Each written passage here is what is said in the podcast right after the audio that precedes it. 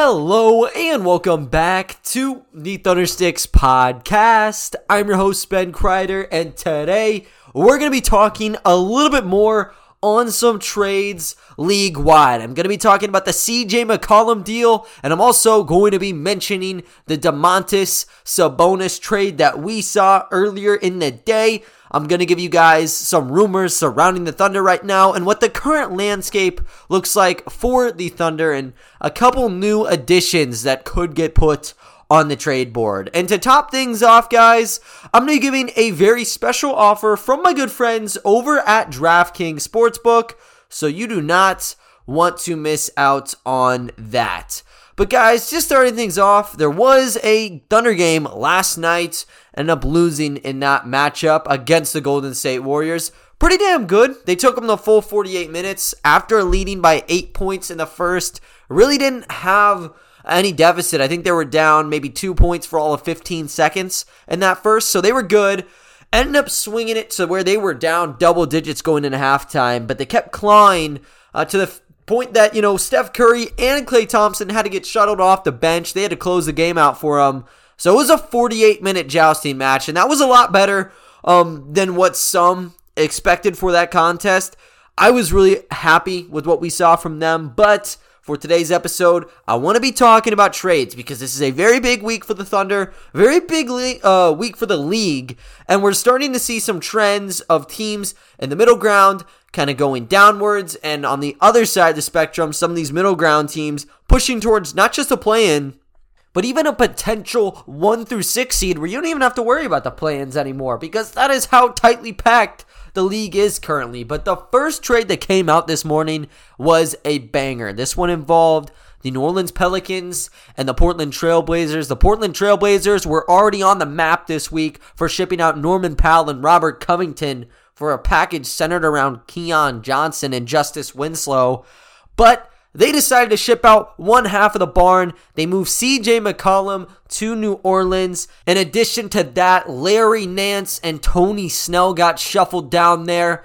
And for the Blazers, they ended up receiving Josh Hart, Thomas Satoransky, Nickeil Alexander Walker, Didi Louzada, and a 2022 protected first round pick. That is going to be a lottery protected pick from the New Orleans Pelicans. Actually, correction, it's a top four protected pick from the New Orleans Pelicans, and they also received two second round picks from the deal. So when you break it down, you could argue that CJ McCollum's contract is not that favorable. Some people were saying that they actually thought Norman Powell had a better contract uh, than CJ has. But CJ McCollum is a proven all star. This man is an elite scorer. Um, but you know, I guess they just decided to go full rebuild here. And if you're going to do that, you're to have to separate the Lillard McCollum duo that they've had going on. And it's never gotten you to the championship level because of signings such as Norman Powell. They're never able to get that third superstar. So looks like they're just tearing it back down, uh, trying to keep Damian Lillard as it looks like right now, and maybe reshuffle with some extra trades or some movement during the offseason. They'll have a lot of salary cap to play with there. So that's kind of the main motive behind that. In terms of Larry Nance getting shuffled out there, I guess the Pelicans need more front court help. For the Blazers, it puts them in an odd spot because now Greg Brown, their second round pick, is going to be getting significant minutes after not really playing much at all in the first segment of things. And with Tony Snell, that's nothing more than just a throw in. It doesn't matter uh, for the Portland Trailblazers. But what they did gain from this was financial flexibility and a couple of decent pieces here. The biggest thing for the Blazers, they got a $21 million trade exception. Now, with these trade exceptions, you can get them to massive degrees. Like the Thunder, they were rattling off $20 million exceptions like it was nothing. When that Steven Adams trade broke down, I think they might have had the biggest one in NBA history got shattered a little bit after, but they were up there in terms of it. And they'll have that for use if they want to make an additional trade later on. Uh, but I think the big deal is they're going to have around $60 million in cap space for the offseason if everything goes part of the course that's um, without talking about like extensions and whatnot. They should have $60 million as things currently stand. And you have Damian Lillard, you still have Jusuf Nurkic, you have a couple of young pieces, and you have some of this flexibility. maybe, just maybe, you can get someone in free agency. The way that I view things, this looks like a full on rebuild that we have going on here. They got rid of CJ, they got rid of Norman.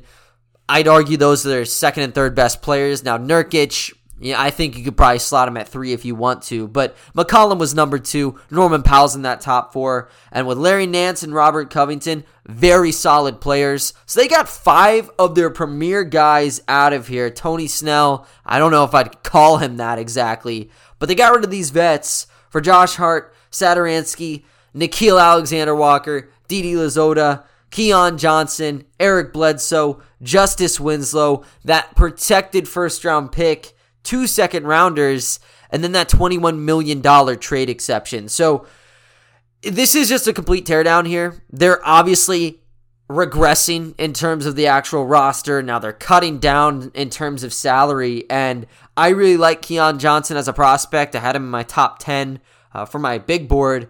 And then with Nickeil Alexander Walker, I've also thought highly of him. He started to pick up some steam, specifically early this season when everybody was injured for the Pels. Now, not so much, but those are two young guys that they can utilize. They already have Anthony Simons at the two guard, so that's where you kind of have to go into rotational gymnastics. But they're getting some pieces in place, and they're making that full on shift to where they're going to be rebuilding. And the way that it is right now in the tank race, they were already in. They were in after the Norman Powell trade broke down because they still had CJ, they had Simons, but Damian Lillard's out for six to eight weeks. You have to remember that right now. They're currently 21 and 33. That's three and a half games away from Oklahoma City for fourth in reverse standings. And when you break it down right now, the Pelicans are in eighth place. So it is a very small gap. And there's going to be a lot of free falling here potentially for the Thunder. We'll see how it shakes out.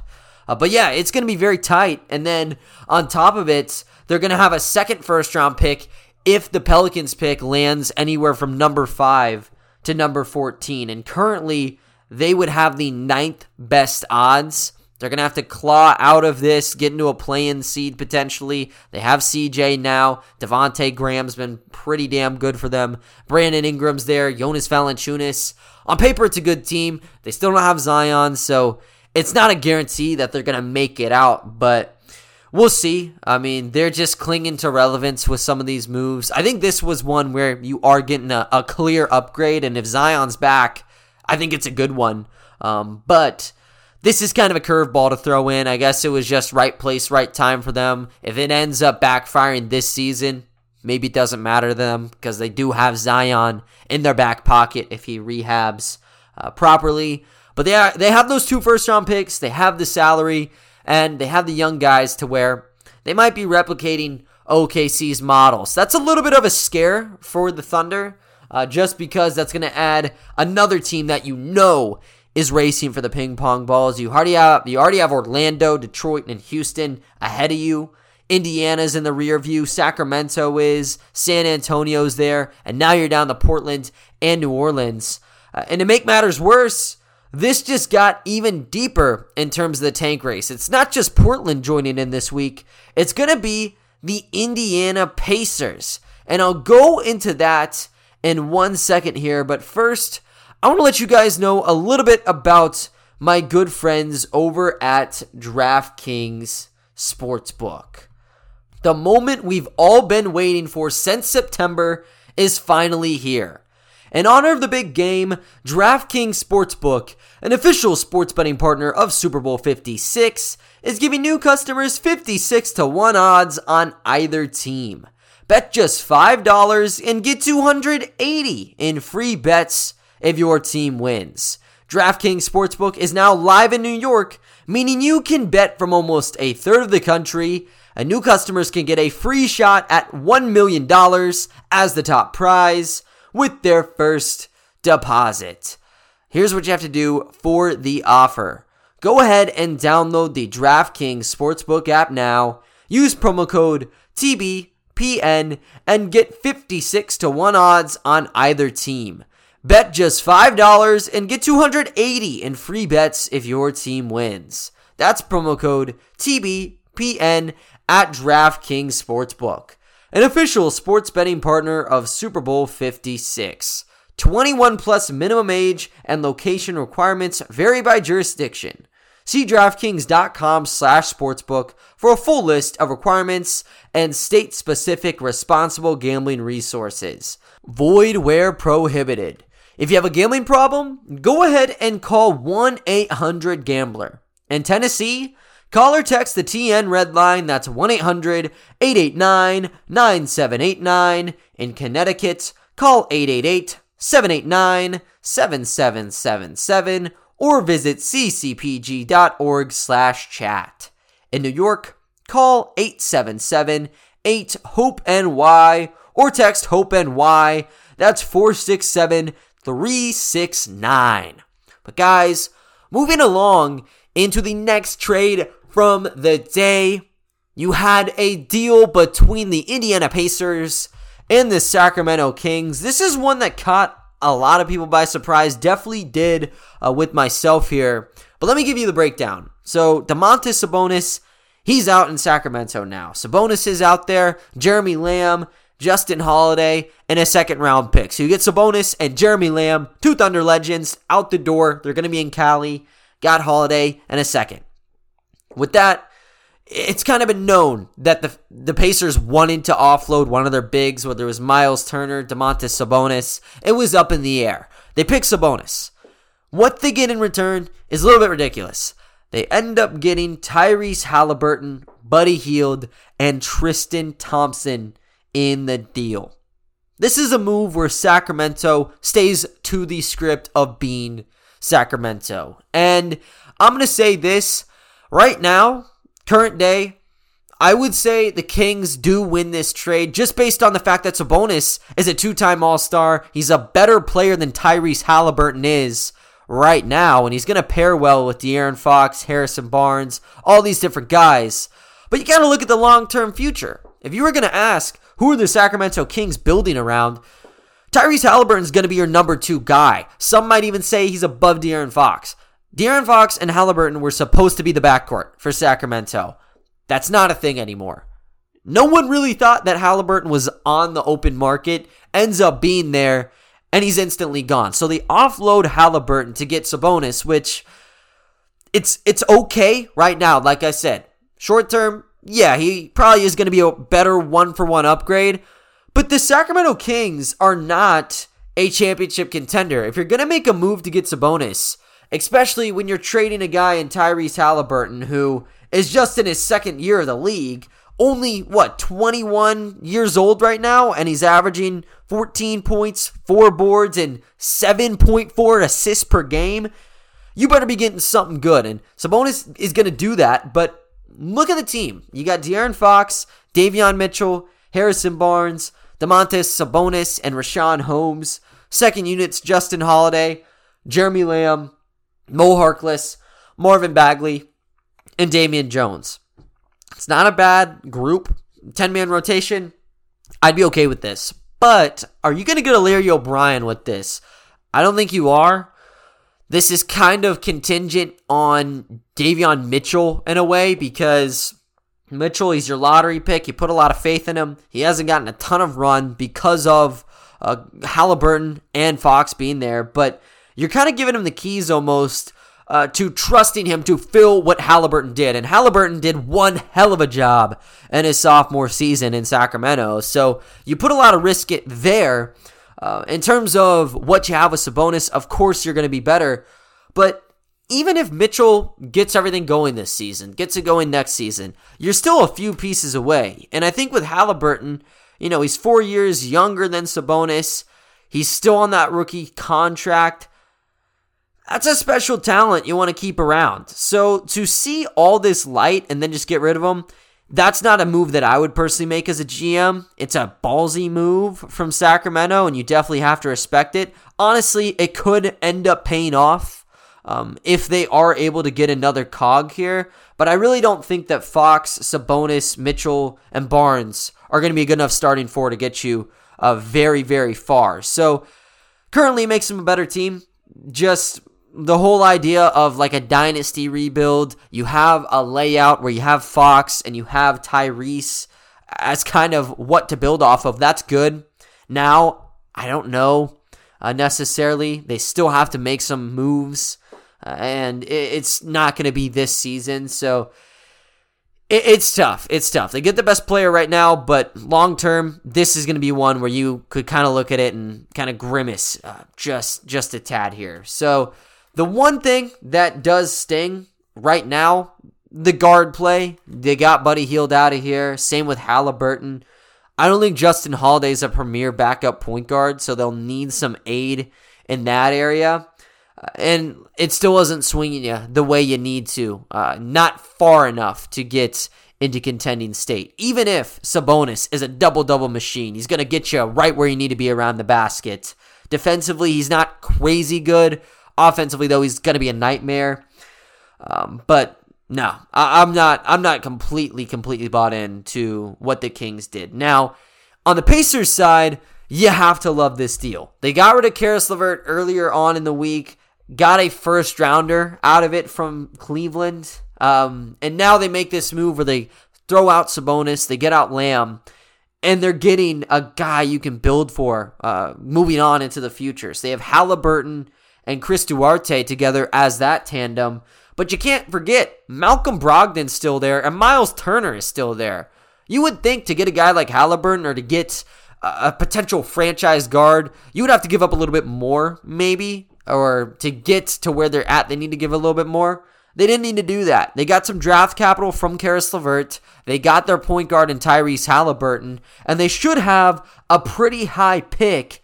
They're only a game behind the Thunder in reverse standings so they could hop them and they could end up getting a top three, four pick and they could select a small forward in this draft class. Jabari Smith can play three or four. When you look at Chet, not entirely sure where you slot him. Paolo is definitely going to be a small forward for you. So they have the mold and they have Isaiah Jackson at the four, Miles Turner at the five. They knocked this one out of the park. So in a matter of like three, four days, the Pacers have entirely uh, changed the course of their future outlook, but I think it's almost for the better for them. Um, for the Thunder, definitely not because they are tanking. But I will say for the Pacers, even if they're not going to be going for play-ins or anything, they're a fun team to watch this year. And whenever Turner's healthy again, and whenever they have that first round pick, it's going to be a nice up and coming roster. And you still have Brogdon, you still have Buddy Hield, who's on a multi-year contract. I don't know if he gets sent off or what the course of action will be with him, but they got a good layout now, and they're in a much better place than they were earlier on with the Kings. I know I keep saying it right now, their roster probably is going to be a little bit better. It's just a big gamble that they're taking here. Maybe they just felt the need to take a gamble uh, in this scenario. I don't think their roster is in that place to be throwing dice and to be throwing Tyrese Halliburton, of all people, uh, as that dice roll. But you know what? I guess it might be better off I'm not the GM's desk right now. If it pays off, though, that is one hell of a deal for the Kings. Sabonis, all star. You just have to find a way to get some extra players in the mix. Might come from a lottery pick. Don't really know yet. Uh, will We'll have to see on that. But moving on, I want to talk about the Oklahoma City Thunder, and I want to talk about some of the rumors surrounding them. There's really nothing different. There's not much bubbling up for OKC. No news on Kenrich Williams. No news for the Teos or the Ties. It's not player built right now the market and the rumors are kind of laced with Thunder news. Like the Thunder could be a team to watch or they could be interested in this deal. There's no set in stone like, hey, player A is linked to the Los Angeles Lakers. Like hasn't happened, might happen tomorrow. What I can say though is there's more backing to the idea of OKC jumping into the mega trades, which is something that has kind of been speculated for some time now, and this comes from the form of the James Harden trade, Ben Simmons obviously being in there. And this tweet today comes from James Stewart. He said that he heard the Nets, 76ers, Pelicans, and Thunder were all trying to figure out a deal with James Harden, Tobias Harris, and Ben Simmons as part of it. And obviously, Harden would go to Philly here. Can I really back James Stewart here right now? He's not a, a Woj or anything like that. So you do have to take it with a grain of salt.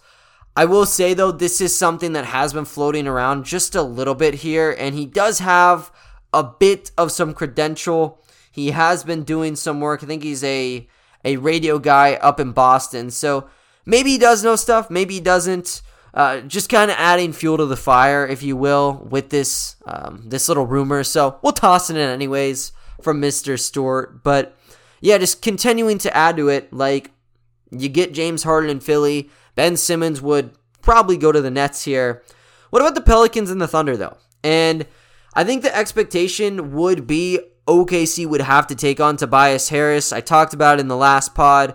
Tobias Harris is one of the worst contracts in the league right now. He still has three years to go, making 35 mil this season, just continues to go up.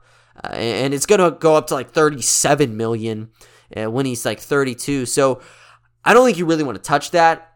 If you're going to pick him up and make this deal work, though, you better be getting a lot of assets. And let's say the Thunder do hypothetically get Tobias Harris. What are the Pelicans getting out of this? Like, they're almost just a random team. I guess there are players that could be had for them, but I don't know. The way that it seems like, and the way the Pelicans are playing this, I almost feel like they'd want Tobias Harris, but how do they make that money work? I don't know if they can. That's the issue. So, yeah, you limit your options, and it, sounds like the Thunder would have to take that mega hit to take on Harris. If you're going to do that, though, just like I said in yesterday's episode, you better be expecting a pair of seconds. And in my eyes, I would never really engage on a Tobias Harris trade unless I'm getting second round picks and getting young prospects in addition to it. Because with Tobias Harris, he's not like an Al Horford or a Kemba Walker where you can kind of put him in this light where he's tradable again. With Kemba, he just wasn't tradable. They never played him, uh, but the contract was just too massive. Even though when he initially was brought over there, it seemed like they could try to restock his value. They didn't want to do it with SGA already there, getting Josh Giddey. Um, the Horford situation, you know, he's a 20 he's making 27 and a half million dollars as a 33 going on 34 year old. That was a bad contract. But centers have kind of become a hot commodity, and the way that he was playing as a pick and pop guy, he generated value. Issue is, he's making 27 mil. Tobias Harris is going to be making 27 mil or 37 mil in the expiring deal of his contract, and he's making 35 right now. I don't think you can possibly offload that and get assets back. That's one where you're kind of locked in and you're going to be locked in for three seasons. I'm not sure if you'd even want to buy him out at that rate. It's kind of up to Presti. Um, but yeah, if you get him, you're locking yourself up for luxury tax next season. You're going to hinder yourself probably in the rebuild and how you're going to be able to play your cards in, in the trade market too. So you would have to get something just exponential because the way I view it, I think there's a lot of smaller contracts league wide, kind of like the Miye Oni situation where you can pick at it, get a second rounder or a lottery or t- top 20 protected first out of it, and it's not really going to burn your pockets. You just do it to get them out of the luxury tax and so on and so forth. So I don't really love the Harris deal. We'll see if there's more talk on it. Currently, I'm not putting much stock there, but that's the only thing we've heard. Not a peep has come out. Uh, and that's just right up Sam Presti's alley. You typically don't hear it until it happens. There's been news before where you're not even allowed to say it, even if it's a tiny, tiny deal. So they like keeping things tight lipped in Bricktown, that's for sure. But going into what I think from them, the over under I've always heard is like one and a half trades. Do you think the Thunder tap into that? I'll just go for the over for the fun of it. If the Thunder trade happens where, or I guess the Harden trade happens, I'm sure OKC might have to be the team to take that bullet. Now, they don't have to agree, but they can definitely leverage the hell out of those three, four teams and make it work out in their favor. And the beauty of it is, if they need to send out guys with contracts or they need to take on some other, maybe smaller contracts, they can still get a decent pick or they could get a young prospect. I look at Tony Bradley last year as like the prime example of that when that deal uh, was made at the deadline seemed like really insignificant, but Tony Bradley ended up being a, a pretty solid role player for the Thunder. Got a contract with the Bulls because of it. So you can get some gems out of there. I always mention Paul Reed. I'm just really obsessed with the way he plays. I think he's way more valuable than Tony Bradley, though. Could that be the throw in if you do make that Toby deal or you do jump in on the Harden trade? I feel like at that point they probably would have to offload a rook or offload one of those young prospects and you know, they may not think twice about Paul Reed. Is he balling out in the G League? Yeah, he just came off of like a 27 point, 15 rebound game today. But is he going to play at the NBA level? And are you going to play him in the playoffs in the next three seasons? The answer is no. Probably should get rid of him if it means bringing in a couple of really positive assets. If the big asset is James Harden. So I guess you can get intertwined in that. I think in general, these multi team trades, you always have to mark the Thunder because they have these second round picks, because they still have a few lottery or cap fillers like a Derrick Favors on his $9.7 million deal. Or they can obviously take the hit because they have $24 million wide open in terms of cap space. I think that another thing to look at, though, is going to be the guards. And this is one where if they want to go on the attack and they want to try to get a young prospect or get a second round pick squeezed out of someone, this is where you turn to. You have Kenrich Williams, of course, you have Mike Muscala. But truthfully, I don't think you settle on either of those two guys. They've been loyal, they've been productive. You can always wait a year. Maybe not so much with Williams, uh, but with Muscala, he, he wants to stay around. The other guys, though, with the guards, it's a bit different. You have Ty Jerome and you have Teo Maledon. That's who I want to hone in on because you already have SGA, you have Josh Giddey, Lu Dort, and Tre Mann has been absolutely killing it. And you even have Vit Krejci, who hasn't played, hasn't looked um, great. I, I, actually I take it back. He's looked pretty good in the G League, uh, but I don't know if he's going to get a call up anytime soon. It's probably going to take another season uh, until he gets to that point. But been a hell of a passer. Anyways, with Teo and Ty though, you know, they're young point guards, and surprisingly, there's going to be a market for some young point guards. The main team has to be the Washington Wizards. All their point guards right now are above 25 years old. Holiday brother is there, Raul Neto is there. It's not looking great for them, you know? So they could use a Teo. I think Teo would be a great passer for them, kind of rejuvenate his value because he's at a very low point this year. And the Thunder could get like a second round pick out of it, or they could get a young player. Isaiah Todd's the guy that I rave about. I don't know if he's really going to be up for trade, though. If you can get him, please get him because he will be very good under Oklahoma City system. It is what it is. If not, I think just trimming down the roster, though, would be very helpful if you're going to make these moves to make a two for one trade, to upgrade Wiggins' contract, or to get Mamadi Diakite somewhere in the rotation, whether it's via standard deal or two way deal uh, where you'd either move him into the vacancy because of Wiggins or push out Paul Watson Jr., waive him, put Mamadi in, and then you're good to go. So I think the main area is probably the guards. If you're going to make actual small trades, they might still get laced into the tiny ones anyways. As for the big kahunas, it's going to have to be in utilizing that major, major cap room that they have and taking on a bad contract or two that would um, get them into some form of value. And that's what I want to talk about. I want to talk about some contract dumps that I think now are on the horizon for me. I haven't previously had them on my crosshairs, but now I could genuinely see them getting moved. This isn't based on sources. It's just kind of based on the motion of everything. Lots of teams are trying to offload these nasty multi-year contracts and just almost hit the reset button. And I think one of those teams should be the Dallas Mavericks. And they have Luka Doncic, they have Kristaps Porzingis. But what else do they have right now? They have a Jalen Brunson who's on a very, very cheap contract still. You have um, Dorian Finney Smith, too, who's fairly cheap on his deal. But when you look at it, they're not a championship contender team right now. When you have Luka Doncic, you should probably be a little bit better than 31 and 23.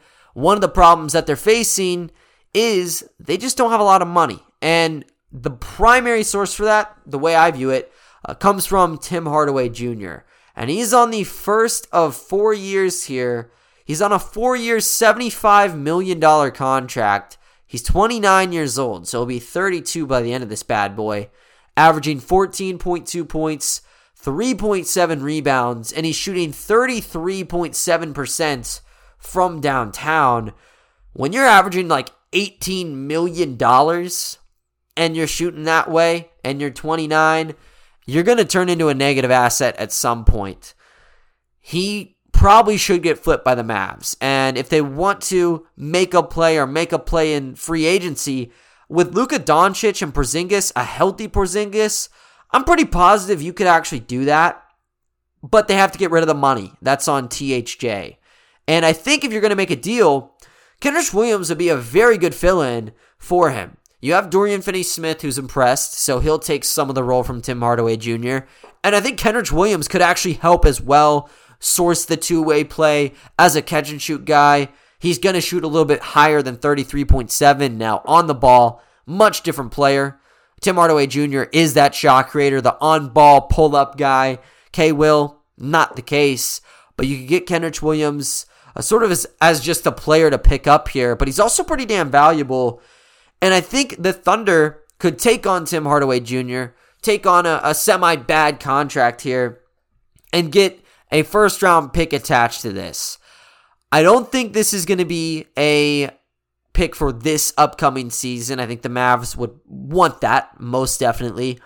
I think 2024 though is that sweet spot because you're going to have Luka Doncic, you're going to have Kristaps Porzingis right there, and you're going to have the money to be creative in free agency. They could make a really good team, and I think this draft pick, really regardless, uh, would put you somewhere in the 20s.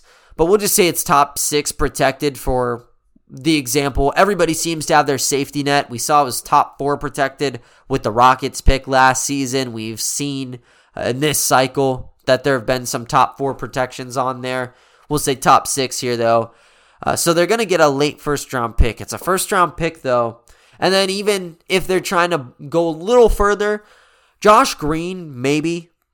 He was a first rounder, so the value is going to be high. I don't know if you can really have him just just like that, but Kenrich Williams is a good player. Maybe if you throw in something else, you could get uh, Josh Green. But just at the base level, Williams for Hardaway Jr. and a 2024 first.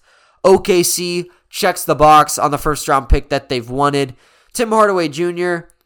I think either way is going to be on a negative contract, but you play him at the three, you play him with guys like SGA, guys like Giddey and Dort.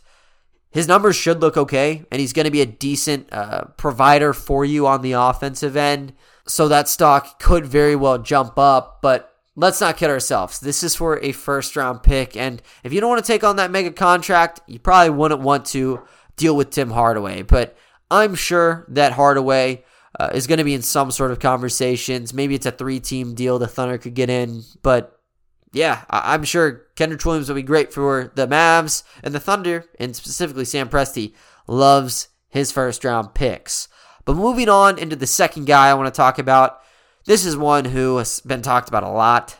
It's Serge Ibaka from the Los Angeles Clippers, and he's on a $9.7 million expiring, 32 years old, averaging 6.6 points, and 4.3 rebounds.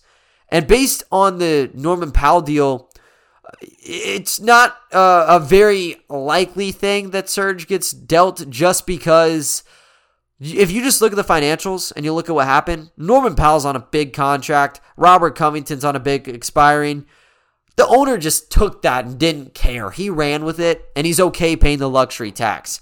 If he's looking to go for the NBA championship, he's going to field the best team possible, no matter what the salary says. The question is, does Steve Ballmer think that Serge Ibaka is going to put you in a really good spot for contention? Like, does it really cost that much money? Because you can't just think about it as 9.7. Gotta look at luxury, gotta look at repeater. It's a big chunk of change for Serge Ibaka to remain on the team. So, if he thinks that, hey, we're going to play the Morris twin and we're going to play Robert Covington above him, he might not even be in the rotation. Yeah, sending him away and attaching a pick or two might be the way to do things. The one caveat for the Thunder, you know, you do have the second round picks kind of getting depleted off these trades, but now Keon Johnson's gone. Brandon Boston's still there. I don't think he's going to be up for trade, though. So you're really just taking this to get a second round pick or two that's where you're at. Maybe a pair of them would do it for the Thunder. I don't think you actually trade any players their way. It's more or less just taking the hit there, 9.7 mil, get the reunion, and maybe he stays, maybe he doesn't. You know, give him a good send off into the sunset there.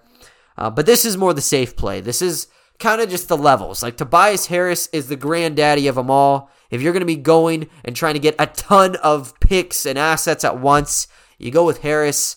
Same middle ground is probably Tim Hardaway Jr. And then the small, small range would be Serge Ibaka from the Los Angeles Clippers. But with that, you kind of get that fielded. I think another guy that's not even a, a dump off, just a straight good player now, is Richaun Holmes from the Sacramento Kings. And he's a good player. With Sabonis now, though, it's a little redundant because Sabonis is a big back to basket guy. He scores a lot in the post. Can he step out a bit? Of course he can. Um, but you have Richaun, who is just an inside force. Like when you check stats last three, four seasons, Richaun Holmes is sneakily one of the best inside finishers. He's shooting 76% inside five feet this season, taking about four and a half shots per game. And he's averaging 11.8 points and 7.9 rebounds per game. Decent mid range to go along with it, shooting high 70s at the foul line. And he's a good guy to have for Sacramento, don't get me wrong. The deal is, though, his contract might not be great. Now, Sabonis is on one hell of a deal. I don't even think he's making $20 million per season in any of this contract. For Holmes, he's also not, but he's on a four year, $46 million contract. So you're paying eight figures every season for Holmes. And if you don't think he can play with Sabonis, if you think there's going to be even more of a front court logjam, which they've had, maybe you want to sell him off for some sort of pick here. And I think that lowers his stock maybe a little bit here. And because it's year one out of four, it might be one of those deals where they want to offload him early. If I'm the Kings, maybe I'd, I'd wait just a bit because I would want to see if they coexist personally. I think that lineup would be fun. But if OKC wants to jump into the race and the price is low, I think this is one where you can get him in, get him out, buy low, sell high. This is a double double machine. He does it often, early and often, really. And because he's only 28 years old, he'll have a little bit more juice in him. And since he's a center, might have a little bit more longevity. Uh, but yeah, you can tack him on the board. So going through my list of prospects through Tuesday that I've talked about in the last week, we got Tim Hardaway Jr., Serge Ibaka, Richaun Holmes, Isaiah Todd, Paul Reed, Jalen McDaniels, and Mo Bamba. List should get bigger tomorrow. We also should have some actual rumors that might have some backing, which would be very nice. And we might get some news uh, surrounding some players or some Thunder oriented trades. I'm going to say over on one and a half deals. Presti always seems to slip in there come trade deadline. We'll have to wait and see though. So I really appreciate you guys listening to this episode, and I will talk to you all next time. See ya.